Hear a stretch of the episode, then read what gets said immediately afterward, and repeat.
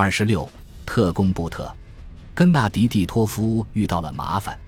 克格勃第一总局第三处在苏联驻英使馆有一个空缺岗位无人填补，或者说，至少找不到一个能对根纳迪蒂托夫唯命是从的人，而满足这一点是合适人选的先决条件。和官场上常见的那种上司一样，这条鳄鱼理所当然地认为属下就应该是奴隶。他是一个粗鄙的人，关于对上级耍滑头和阿谀奉承，对属下冷嘲热讽。他是整个克格勃中最令人讨厌与最不受欢迎的人之一，在戈尔基耶夫斯基看来，他也是最有权势的人之一。在贡沃尔霍维克被捕以及自己遭挪威驱逐后，蒂托夫作为间谍头目的名声一落千丈。他继续对阿恩特雷霍尔特实施遥控管理，两人定期在维也纳、赫尔辛基等地共进丰盛的午餐。一九七七年回到莫斯科以后。蒂托夫使用没有底线的政治手段迎合上级，并在关键岗位安插亲信，从而迅速得到了晋升。戈尔基耶夫斯基讨厌他。自1971年100多名克格勃人员在绞行动中被驱逐后，中心一直努力重建伦敦情报站，但克格勃名下既有才能又会讲英语的情报人员显然不足以填补这一空缺。三十年代。克格勃曾全面渗入英国情报机构内部，通过菲尔比和所谓的剑桥间谍，帮给英国造成了严重损害。但如今，苏联的对英间谍工作已无法重拾昔日辉煌，这对克格勃造成了很大的困扰。很多特工已渗透进英国，一些克格勃情报官员也以记者或贸易代表的身份开展工作。但能够以正式外交身份为掩护有效开展行动的间谍仍十分缺乏。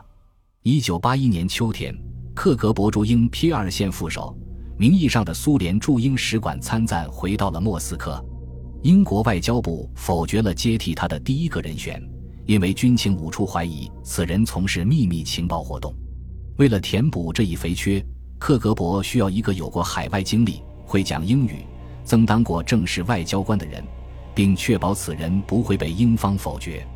戈尔基耶夫斯基开始运作舆论，向克格勃暗示只有自己才符合要求。新上任的英国斯堪的纳维亚业务部负责人尼古拉格里宾对此感到振奋，但蒂托夫想要派自己的人去伦敦，而戈尔基耶夫斯基并未对他表现出应有的顺从。接下来便是激烈的明争暗斗。一边是蒂托夫试图让自己的人选担任这一职务，另一边则是戈尔基耶夫斯基放下身段，展示了一种混合了热情、奉承与故作谦卑的态度。他低调地进行游说，暗中贬低其他竞争对手，对鳄鱼巴结奉承，直到他态度软化。最终，蒂托夫同意派戈尔基耶夫斯基去英国任职，但他不确定英国人是否会批准签证。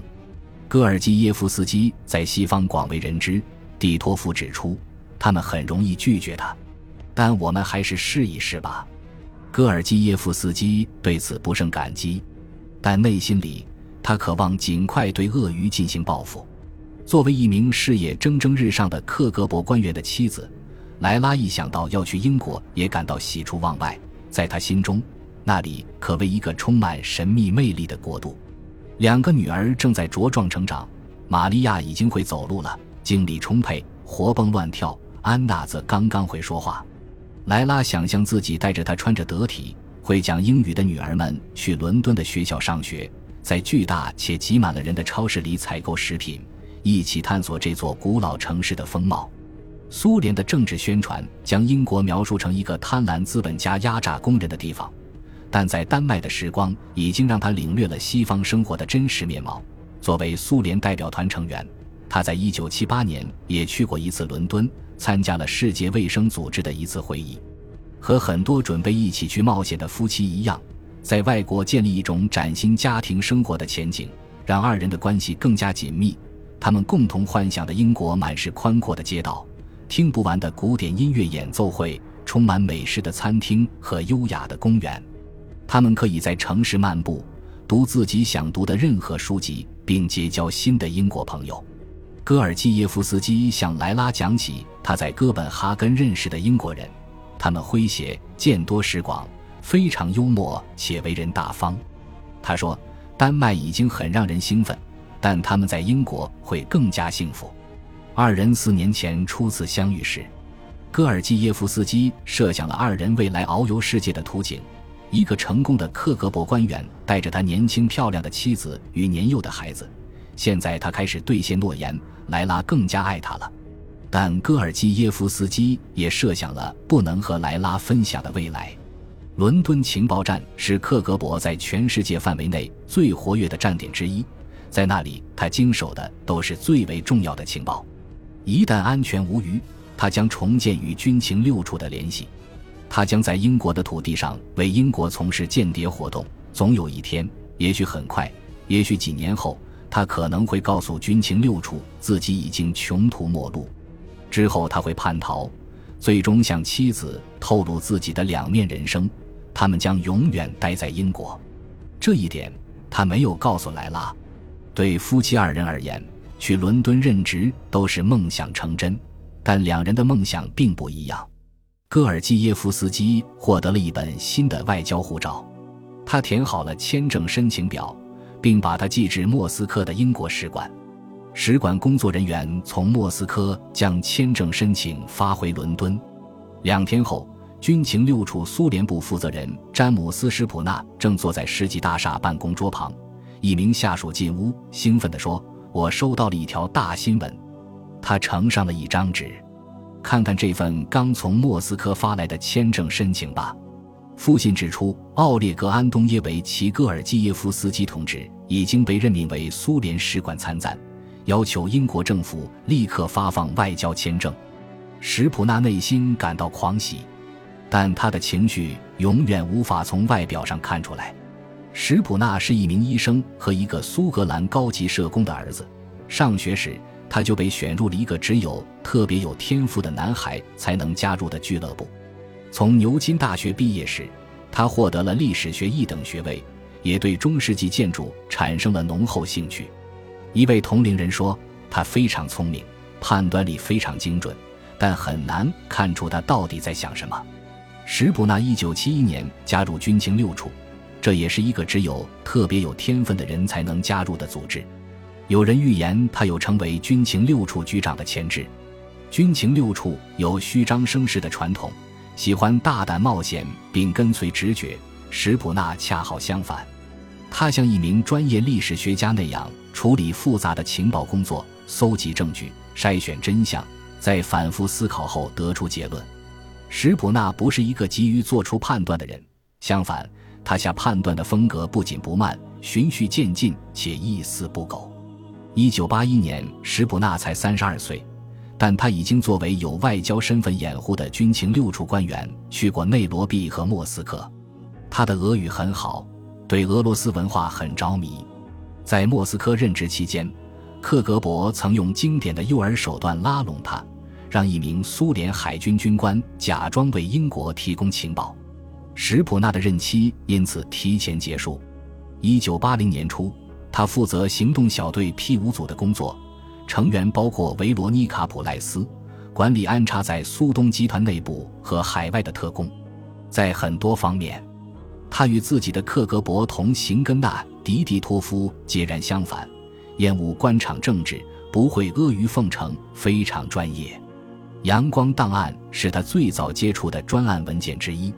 戈尔基耶夫斯基在回到莫斯科后，无法再与军情六处联系，而是凭间谍的专业素养潜伏下来，前途未卜。不与他建立联系显然是正确的，史普纳说，这是一个很好的战略性决策。我们放长线钓大鱼，我们当然不知道会发生什么，我们没有理由去希望他会来伦敦。但现在，戈尔基耶夫斯基开始走出寒冬，在经过了三年的碌碌无为后，詹姆斯·史普纳、杰弗里·古斯科特、维罗妮卡·普赖斯和阳光小组终于可以行动起来了。史普纳叫来了普赖斯，给他看了戈尔基耶夫斯基的签证申请。我真的很高兴。普赖斯如此说道：“这对他来说就是欣喜若狂的表现，这太棒了，这正是我们所希望的。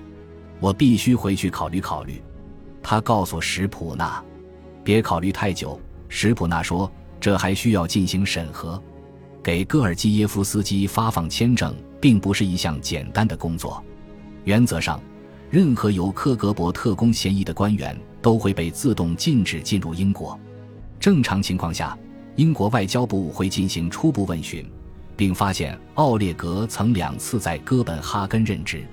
如果例行公事向丹麦人了解情况。”英国方面将得知戈尔基耶夫斯基在单方档案中被列为疑似情报人员，他的签证申请因此应被拒绝。但现在情况特殊，军情六处需要戈尔基耶夫斯基立刻获准进入英国，且不受任何问询。英国政府可以指示移民局发放签证，但这样做会引起怀疑，因为这表明戈尔基耶夫斯基与其他人不同。他的秘密不能让军情六处以外的人知道。在得到英方的提醒后，丹麦情报部门也很愿意帮忙。在军情六处通知英国外交部很快会去进行询问后，丹麦人修改了档案，答复称尽管存在疑点，但没有证据表明戈尔基耶夫斯基是克格勃。我们试图留下足够的疑点，这样签证可以接受正常审核。我们表示，是的。我们将他列为关注对象，但并不完全确定他就是克格勃。这样一来，英国外交部和移民局就会认为戈尔基耶夫斯基只是普通的苏联外交官，他可能存在疑点，但肯定不值得小题大做。英国护照署通常要花至少一个月的时间发放外交签证，戈尔基耶夫斯基作为一名官方外交官的入境许可，仅用二十二天就获得了批准。本集播放完毕，感谢您的收听，喜欢请订阅加关注，主页有更多精彩内容。